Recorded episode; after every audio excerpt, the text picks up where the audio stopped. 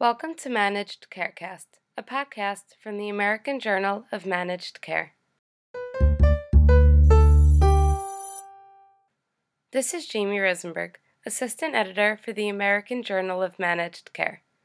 As trends in cancer incidence change, preventive and treatment paradigms need to shift with them.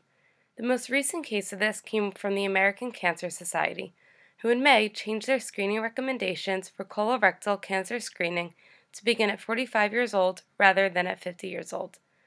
This change in recommendation stems from a study coming from the University of Colorado that demonstrated increasing incidence of colorectal cancer in patients under age 50. Today, we're sitting down with Andrea Dwyer, the director of the Colorado Cancer Screening Program at the CU Cancer Center and program director at the Colorado School of Public Health. Dwyer was an author on the study that spearheaded this change in screening recommendations.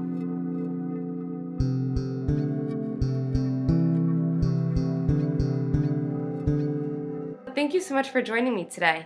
Hi, thank you, Jamie, for having me. So, five years ago, the American Cancer Society recommended that colon cancer screening for those at average risk began at age 50. Since then, what trends and incidence have been observed? Sure. Um, so, the American Cancer Society and um, a number of network organizations who are professional orgs that really look at screening guidelines for the average risk population um, have, over the last 10, 15 years, definitely, and definitely the last five, recommended um, screening at age 50 for colorectal cancer. And I should just recommend and note that that's um, specifically for the average risk population. Um, so, age being the biggest risk factor, but really no signs, symptoms, um, and then people who don't have a personal or family history of uh, of colorectal cancer or genetic familial syndromes. So that 50 uh, range has definitely been on the books for a bit. But over the last 10 or 15 years, what we have noticed um, is people from 20 to 49 years old, definitely seeing an upshot of the number of people both men and women who are um, starting to be diagnosed earlier with uh, colorectal cancer earlier than age 15. Um, and what's also interesting is that we're also seeing what we consider what uh, kind of a birth cohort is that people between the, the early 50 age group are starting to develop cancer much earlier. And although they, you know, make up uh, about 5% of the overall percentage of cancers, uh, colorectal cancers diagnosed, what we're ultimately finding is that their um, mortality rate in that group is quite high. So I think that um, essentially looking at the before age 50 and then right at that age 50 and early age 50, we're definitely seeing increases um, over the last decade, and uh, that's definitely something that's taken into consideration now uh, based on even average risk population screening guidelines. And have there been any identified reasons behind the increase in people at a younger age being diagnosed with colorectal cancer? Um, and, and, that's a great question. I think that's exactly where we are at, at this current time in, uh, you know, early 2019 is now that we've recommended and are actually uh, identified these sort of upshot and uh, increase that it's not anecdotal. Uh, we've seen uh, publications about the incidence rates uh, Rebecca Siegel from the American Cancer Society and others who've done um, great exploratory work in this area have really noticed this increase. And I think what we're noticing also, and particularly based on um, some data from 2015, 2018, is that, you know, really the physical activity rates haven't changed, alcohol intake hasn't changed amongst um, people in, in this sort of general category. Um, you know, we really look at in, inherited susceptibility, so genetic familial linkages. Those are kind of the common factors that have kind of remained stable, I think, when we look at it. But what we have seen is probably overall an increase in obesity, uh, pre-diabetic um, situations that actually have different connections possibly to pathways for development of colorectal cancer. Um, we've actually seen maybe some other lifestyle changes like meat consumption increasing possibly. Um, and then we've also really actually seen what we think might be uh, more people even being screened between age 40 and 49 so that might actually uh, be part of the reason that we're seeing this increase overall. But in, in truth, I think that for the people that we really have no idea what that linkage to the colorectal cancer uh, connection is right now, also known as sporadic cancer, that's a real quagmire. And I think from a research perspective, um, it's something that we're really exploring about what are those reasons. But that gives you a hint of, uh, of really kind of what's going on. On the flip, I think we are seeing definitely decreasing in smoking um, use and other, uh, other types of behavior that are actually seen as improvements that were otherwise thought to cause. But again, um, with all of these factors in play, we are going to have to start studying some of the novel um, approaches and ideas that have been put forth uh, to really see what this connection is. And so, in general, with some of the colorectal cancer um, that we've looked at for early age onset, we could probably say that about 80% of it, we're not quite sure where it's connected, where it's coming from. But based on some of the studies that have been done, um, we know that about 20% of that we do have connections, and that's really connected to some familial and hereditary syndromes such as Lynch syndrome, um, some other syndromes as well.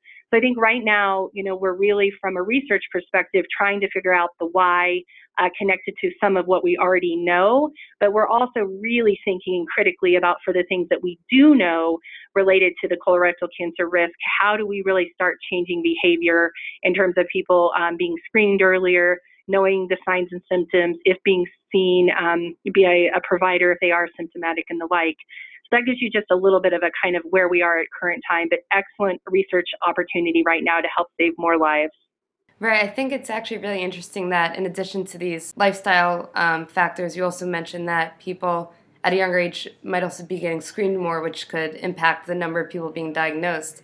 So you were an author in a study where you took these new numbers of young colorectal cancer patients into account. So, can you give some more detail on how you incorporated these numbers and how that guided your screening recommendations? Absolutely. Um, so I'd like to give you know credit to a lot of the researchers in the Netherlands, um, as well as uh, Dr. Ann Zauber and team at Memorial Sloan Kettering and the American Cancer Society who helped commission the work. Um, and I specifically, uh, from the experience working in the field and also with um, an advocacy organization, Fight Colorectal Cancer, entered into these discussions. And, and really, when you, you talk about the screening guidelines um, and then the, the study that we helped uh, actually put into play to change the guidelines, it's important to know a few, a few things about guidelines and um, how they're developed. Uh, the American Cancer Society has a guideline. The USPSTF, also known as United States Pre- uh, Services Preventive Services Task Force, um, has a guideline, and there's a number of professional organizations that also have guidelines related to average risk population as well as high risk populations. But the guidelines that we're talking about, um, specifically to uh, you know, lowering the age to 45 is specifically the American Cancer Society guideline for average risk population. And what's um, really, I think, intrinsic is to know that USPSTF has used a modeling design um, and it's called the MISCAN model that they have used over the past decade to make recommendations about screening guidelines um, through their very, very dedicated, uh, very time sensitive um, process. And it's a very deliberate approach because it takes a lot of time, a lot of sensitivity to what type of uh, studies and, and information and data are put into these models to give us the best um, idea of what we can expect for risk and benefit based on screening. And so ultimately, that MISCAN model has been in existence to help not only inform uh, the American Cancer Society guideline that was recently changed um, in 2018, but it's also the same model that USPSTF has used over, uh, again, for about the last decade. When USPSTF put out their major guideline a couple of years ago, the new data um, that had become available about the uh, the incidence and the like had not been available. And so when they put out their most recent recommendation back in I think it's 2016ish, um, it still recommended population-based screening at age 50. What this new data and the modeling studies that we worked upon with the lead of um, Elke Peterse from the Netherlands and Zauber we used the same MISCAN model that had been used for um, those other guidelines and actually incorporated this new incidence data to help us give, give better clues about the here and now, um, where we would really see that really great equilibrium between benefit and uh, burden of, of, of, of, screening. And so ultimately, with those new data and the results from that MISCAN model and us doing these sort of um, modeling approaches in our study, we did um, basically have that kind of data to present to the American Cancer Society that made a really strong case about beginning at age 45 years old as opposed to screening at age 50 years old. And I think what's important to also note is that if you look at the data ultimately, when we see the risk of developing colorectal cancer 15 years ago for 50 year olds, that risk is ultimately what we see for 45 year olds today. So it's interesting that we have seen this increase in colorectal cancer incidence and mortality. We put that into the data uh, set, the MISCAN model that had already been utilized in other studies um, with the most updated and really came to a different conclusion, meaning uh, starting at age 45. So that's really kind of a simplified uh, aspect of really ultimately what we, we found um, using that new data and the processes that we use to help inform the American Cancer Society uh, screening guideline. So, before we get into the lowered screening age, for some background, can you just give some information on how often does a colonoscopy detect colorectal cancer and what exceptions are there to the screening age? I know earlier you mentioned family history, so are there any other risk factors where patients would get screened earlier? Absolutely. Um, and I, I, just want to say at the beginning um, that ultimately there are, are, a number of different types of screening modalities for colorectal cancer. And ultimately, when we look at this, um, colonoscopy, which is the invasive procedure that really allows um, for full visualization and even removal of polyps and the like, um, I think it's oftentimes considered the gold standard. We actually, um, it's been estimated that we can see about a 60 to 80 percent uh, reduction in mortality um, when utilizing uh, a test like colonoscopy. And it's definitely the test that should be utilized for patients who are at high risk. And so I made that distinction between population and average risk individuals. So average risk individuals are really folks who have no signs, symptoms, or symptomatic but moreover, do not have a family history, a personal history, or genetic um, connection to uh, colorectal cancer. Um, particularly. But if you do have that high risk, the colonoscopy is the type of test that you actually absolutely should have based on your risk, um, your risk category. Now, if your average risk population, which makes up the variety or the majority of folks uh, throughout the country, the um, American Cancer Society as well as the USPSTF guideline both recommend um, not only colonoscopy, but there are stool-based tests which actually can detect um, specific blood and hemoglobin in the um, in the stool. And if someone is noted to have that type of test, they will automatically then go to colonoscopy. But it's definitely a good screening test for folks. And if done every year, a FIT NEPOBT stool-based test we've actually seen um, if it's followed every year that that sort of testing is administered, we can see an overall about a 30% reduction in mortality. And it's a great alternative to colonoscopy for people who either can't afford it, can't access it, or just simply don't want to have a colonoscopy because it's an invasive uh, procedure. I think the other um, type of stool based testing, which has shown great promise, um, has been, I know, all over the airwaves is also the stool DNA um, testing, where they can not only uh, detect the hemoglobin, but they can actually uh, see other types of DNA and cellular change. And that test um, is really something that should be done every three to five years. And uh, Medicare does pay for that. And I should also say that some private insurances, but that's actually shown great scientific um, advancement in the field of screening. And, and then you have other tests like virtual colonoscopy, which requires insufflation of air and CT imaging that's also on the recommended screening guideline, um, as well as well as uh, flexible sigmoidoscopy, which does also see part of the colon, and, and, it's not a full examination to the full end of the colon where the cecum um, begins and the, the small bowel begins. But those are a, a, number of options. And I think what we have to remember is that if we're going to reach the um, American Cancer Society and the National Colorectal Roundtable's goal of reaching 80%, we really are going to have to look, um, especially the average risk population, at not just colonoscopy. We're going to need to look at those stool-based tests, the FIT DNA, uh, the, the FIT FOBT, and then even in certain situations, flex, flexible sigmoidoscopy as well as the virtual colonoscopy definitely play a role in the whole schematic of screening.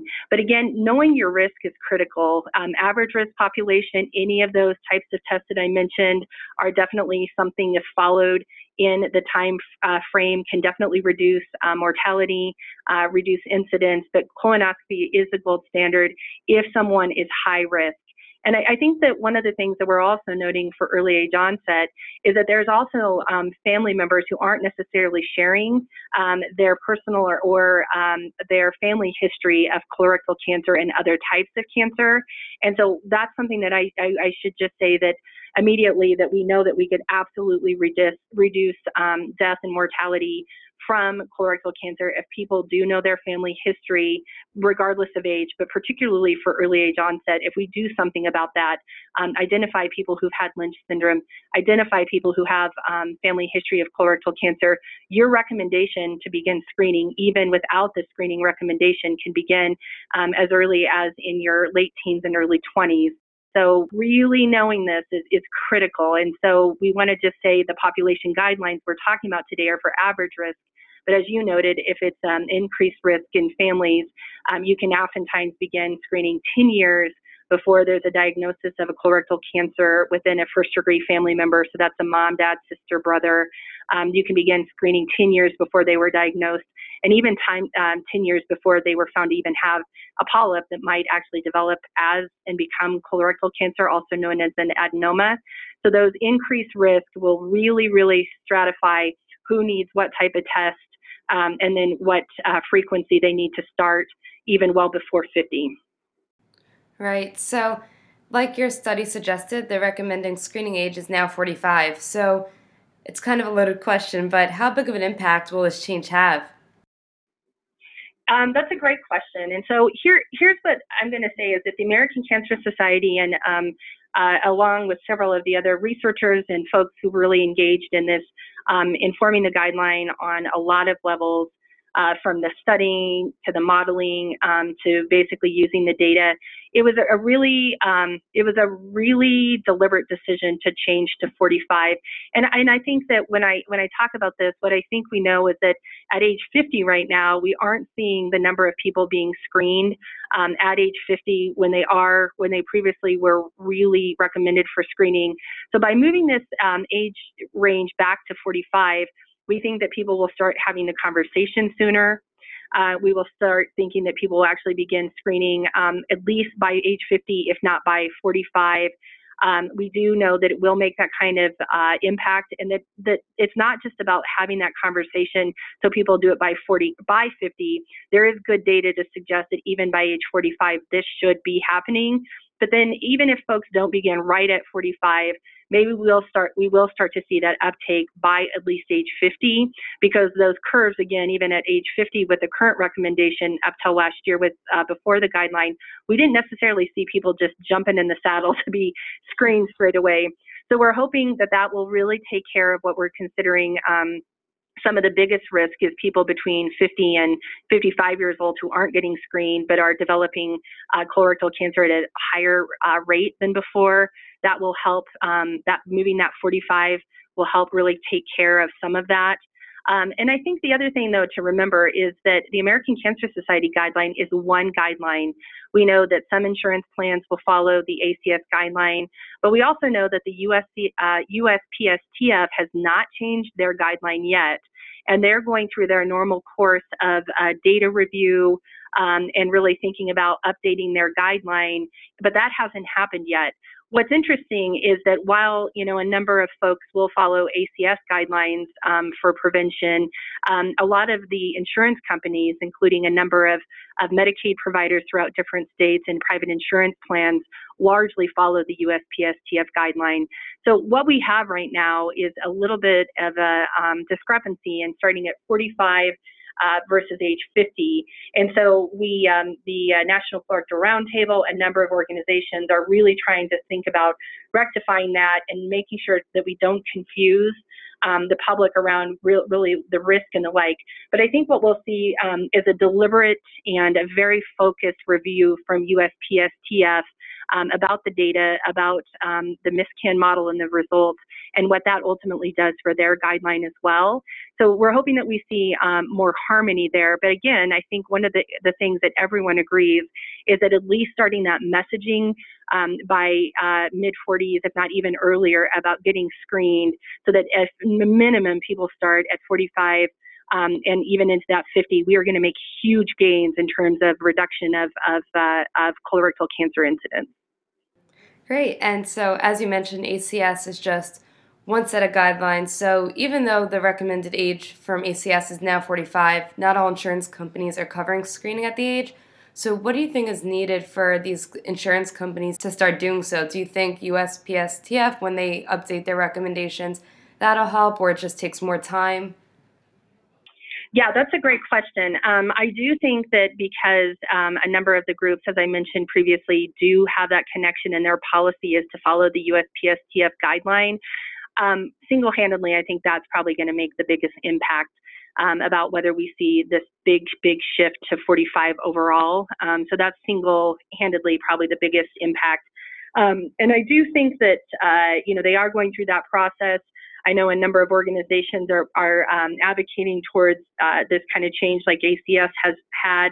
Um, but there's other groups who really don't feel that moving to 45 is going to make um, that much of an impact. So I think there's some really healthy um, conversations right now about where this fits and what that looks like. But in terms of having good conversations, I think we also think at the individual level, we really need to think a little bit about our own personal health. And um, as the patient level, I think that in there's policies about what's covered um, for preventive services and out of pocket and the like. But I think the other thing that we all can do is is that moving to this 45 we should start the balance of having more conversations with family members.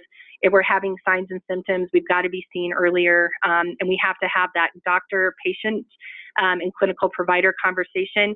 And I think that ultimately we should really aim as a medical community, public health community, guideline community to make sure that that's front and center. Um, so, you know, insurance will play a huge role in terms of like which policy they cover, um, based on which guideline. And again, that's going to make the biggest impact in some respect based on coverage and, and payment, which is huge. But I do also think that having and opening up the conversation uh, with providers about our own risk, our own personal health, our own family history um, and our overall wellness to begin thinking about when we ultimately all start screening is probably front and center just as much as um, any sort of guideline change. Right. It seems like that it's not just the insurance companies who kind of have to get on board, it's the public. Because as you mentioned, even at the age of 50, not everyone was starting at the age of 50. So it seems like, as you mentioned, conversations really need to be had so that people understand that they need to go. It's not just getting coverage for it, it's changing the perception that this is what has to be done. The one thing I would also just say is I think we're seeing a shift in the primary care providers as well.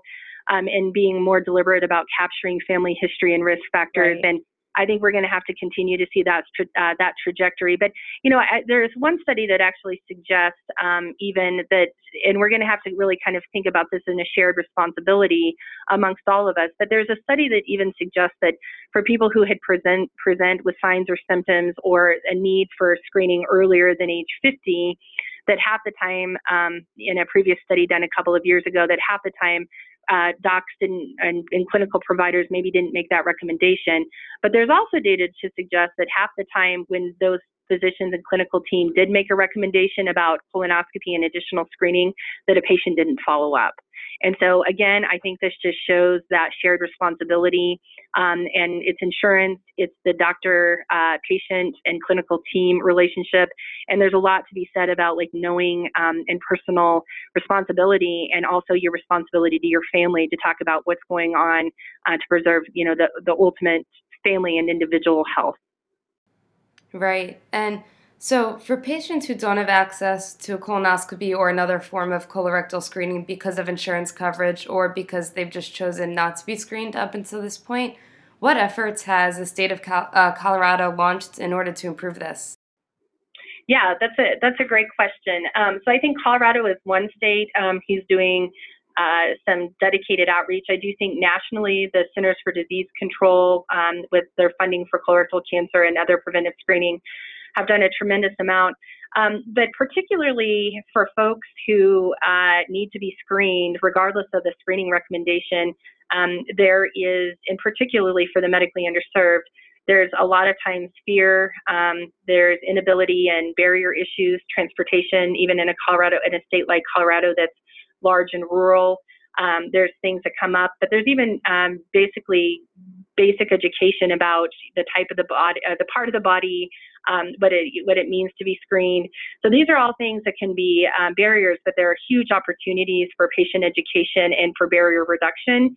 So the state of Colorado, for the last decade, um, we've implemented a statewide program called the Colorado Cancer Screening Program for Patient Navigation, where we put dedicated efforts into uh, navigators working with patients to overcome barriers, help with transportation assistance, um, barriers, whether they're uh, psychosocial, as well as other really logistic barriers such as child care, elder care, um, in things like co-pays and the like, and help with education around bowel preparation and even understanding again about you know the colon, the rectum, educating about parts of the body, and then the types of screening modalities. So I think that um, we, amongst several other states in the country, were some of the first to implement statewide um, programs that really looked at this sort of interventions. And then CDC, again, has done a masterful job of uh, including this type of work throughout, I almost think um, about at least 30 states throughout the country at this time. But when we see these sort of interventions for patient navigation, it will provide access to colonoscopy. But I think what it also does, it also educates the consumer and patient about the opportunity for FIT and FOBT testing for different types of testing um, as well. And part of that might be um, around paying out of pocket, but part of that is just also what is really the capacity to be seen in certain regions, areas, as well as what kind of uh, test is really amenable to the circumstances of the patient. And so I think while, you know, colonoscopy sometimes can be thought to be expensive, with the expansion of Medicaid, we've definitely seen greater, greater access in states like Colorado, uh, but there still are people who can't afford that as well. So our program has definitely um, done a lot to educate around FIT and FOBT, uh, which don't cost as much money out of pocket um, in particularly for people who are symptomatic or need colonoscopies, looking at in-kind services with the support of navigation in our health centers. Um, so these are kind of the things that we look at in terms of a statewide program and implementation, which has been funded um, by our uh, CCPD, our Cancer Cardiovascular Pulmonary Disease Grants Program in the state, and other uh, states have funding from CDC as well as, as us. But I think these sort of evidence-based approaches like patient navigation have opened up opportunity to increase screening overall. And so if you look at the impact that we've had in Colorado over the last decade, when we looked at overall our baseline um, screening rates with our medically underserved, which are typically our safety net clinics that we work with, we know that our screening rates um, for those clinic systems were at about 18 to 20 percent of the population who were eligible to be screened based on the um, guidelines that were really in adherence with guidelines. But then if you look 10 years later, we've almost doubled that. And so we're somewhere around 40 to almost 50% in some clinic systems, um, and then hovering around the 35 to 40% overall. So making, you know, ultimately doubling our uh, screening rates over the last decade is huge. We have a lot of uh, room um, to continue to go forward. But what I would also say is that also by including things like navigation and other evidence-based interventions, um, when we have had the colonoscopy uh, capacity, which is what our program has focused upon, we were actually, um, when implementing the program, we were seeing no-show rates sometimes greater than um, 50 to 75% of the time, and patients weren't showing up prepared and adequately prepped for their exams. Um, but with 10 years of data, we know that our no show rate with patients who are navigated um, is uh, actually less than 10%. And we know that about 98% of the time, based on the endoscopy reports of those people who've been navigated, they actually are able to visualize the colon and their endoscopy uh, procedures are completed. And so that's ultimately um, definitely helping patients, it's helping the healthcare community, and we're really seeing great impact and even seeing great return on investment of these evidence-based approaches. And again, I think Colorado is one state who's done this, and we were some of the uh, first to begin, but we've definitely seen uh, fantastic examples all throughout the country of these type of interventions. So I'm sure you've gotten this question before where someone will ask, well, there are people who are diagnosed with colorectal cancer under the age of 45, so why not lower the screening age to say 25? But why would that create more harm than benefit? Um, that's a great question. Um, and I did mention kind of that benefit to burden earlier on. And I think what's important to remember is that you know the there is still a great number of folks um, who are need of colonoscopy and it is an invasive procedure and so there is some attributed risk of either perforating or, you know, basically in layman's term, poking a hole in the bowel with the, the, the colonoscope, um, having adverse reactions. Um, we know that even with FIT and FOBT, um, even though they're great tests, on occasion there can be false positives, false negatives. And so, one of the things that I think we have to really think about is ultimately what is the risk to the patient given some of the things I've just mentioned, and where do we start based on their risk? And ultimately, is the risk of the procedure and risk of um, doing the procedure based on their ultimate susceptibility to disease? What is that fine balance?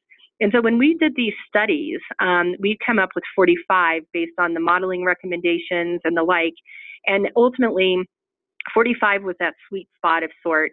If you start these recommendations at screening for a risk group um, well before 20 years that we show that kind of benefit to burden ratio, you actually could actually put people in risk, um, in risk's way. And I think that's one part of it. But I think the other thing is for population-based screening standards, which that 45 years is, is about, um, that's really like focusing on the average average Joe on the street, like what's happening with them, and they don't have any other background and history. And so I think that we're having a hard enough time for people who are even from the health benefit side at 45 and 50 getting people screened, starting to tell 25 year olds who may not show that same sort of list, uh, risk that they need to be screened. It just doesn't really make sense from a health promotion and public health messaging uh, standpoint. So that's the other side um, of that that component as well. Um, and then I do also think that it comes to a matter of resources. Um, population based screening guidelines are really based on what resources are available within the population to screen based on the risk uh, uh, category. So we might be spending, if we moved a, a guideline down to 25 years old, we might be putting a lot of resources into people who really aren't at risk and then leaving out um, folks who might be at greater risk based on the age continuum. So those are three discrete things that we really kind of put into play when we're thinking about these guidelines based on average risk. But I want to reemphasize that that's average. Um, we're not talking about the folks who have family history. We're not talking right. about genetic predisposition or signs and symptoms because there are 25 year olds who are being diagnosed with colorectal cancer. And I think that's the thing that we've got to remember. There are guidelines for people who are at high risk who are very young. And that's when you need to know all the things that I mentioned about like sitting around having a beer with your family or having a Thanksgiving dinner, talking about these things actually might save your life. So if you're 25 you have the signs and symptoms, you got to talk to your doctor. I would advocate for screening. If you know that someone in your family has been diagnosed with colorectal cancer at any age, start having that conversation about when that happened and bring that back information to your healthcare provider because that's when we know 25 year olds should be screened and that should not be ignored because that's why we're seeing um, such great incidence and mortality in such age groups as young as 25. Right. And so as cancer paradigms continue to change and incidence continues to change, how often do you think researchers should look at cancer incidence to update screening recommendations? Um, yeah, that's a great question. And I work with Colorectal Cancer, um, an advocacy group, in addition to my academic and public health work at the University of Colorado. And I would say this um, this is something that's actually been more of an emotional issue for the last couple years now that I've interfaced with so many survivors um, advocates as well as people who've lost kiddos that are super young. Um, what I would say is a guideline review, guideline change should not be taken uh, lightly. It is a lot of time, it's a lot of effort.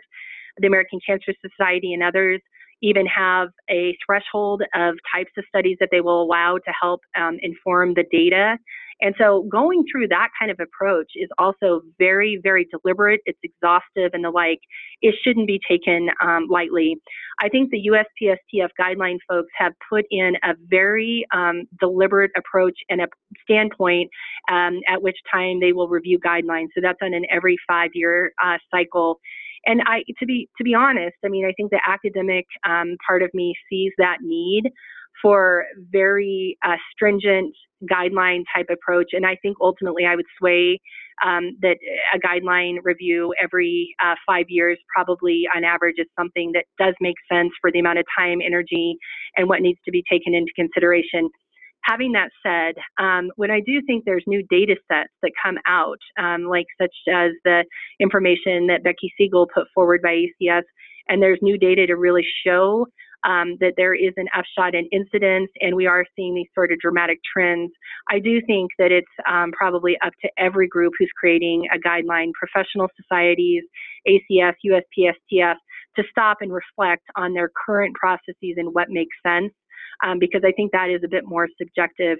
And what I would say is that um, that when the USPSTF put out their guideline a couple years back, that was right before um, the incidence data had actually become available. And so I think they're being very prudent and deliberate deliberate about taking that into consideration um, for their cycle. But I do think that you know following a regimen um, to be sure that that's trusted information and that the U.S public can um, still uh, really have faith in the medical and guideline community. We have to have an amount of rigor um, and to keep probably pretty uh, authentic and deliberate with that approach. But I think there are as exceptions with anything, and I think this specific incidence um, and data mortality information that came forward is one of those things that probably gives us pause to maybe think about maybe reviewing a guideline a little sooner than later. Great. Well, thank you so much for joining me today. Thank you so much. I really appreciate this and um, really appreciate all this work, and hopefully, it will lead to great things in terms of decrease of colorectal cancer uh, incidence, mortality, and impact on lives. Thank you, Jamie. I really appreciate it.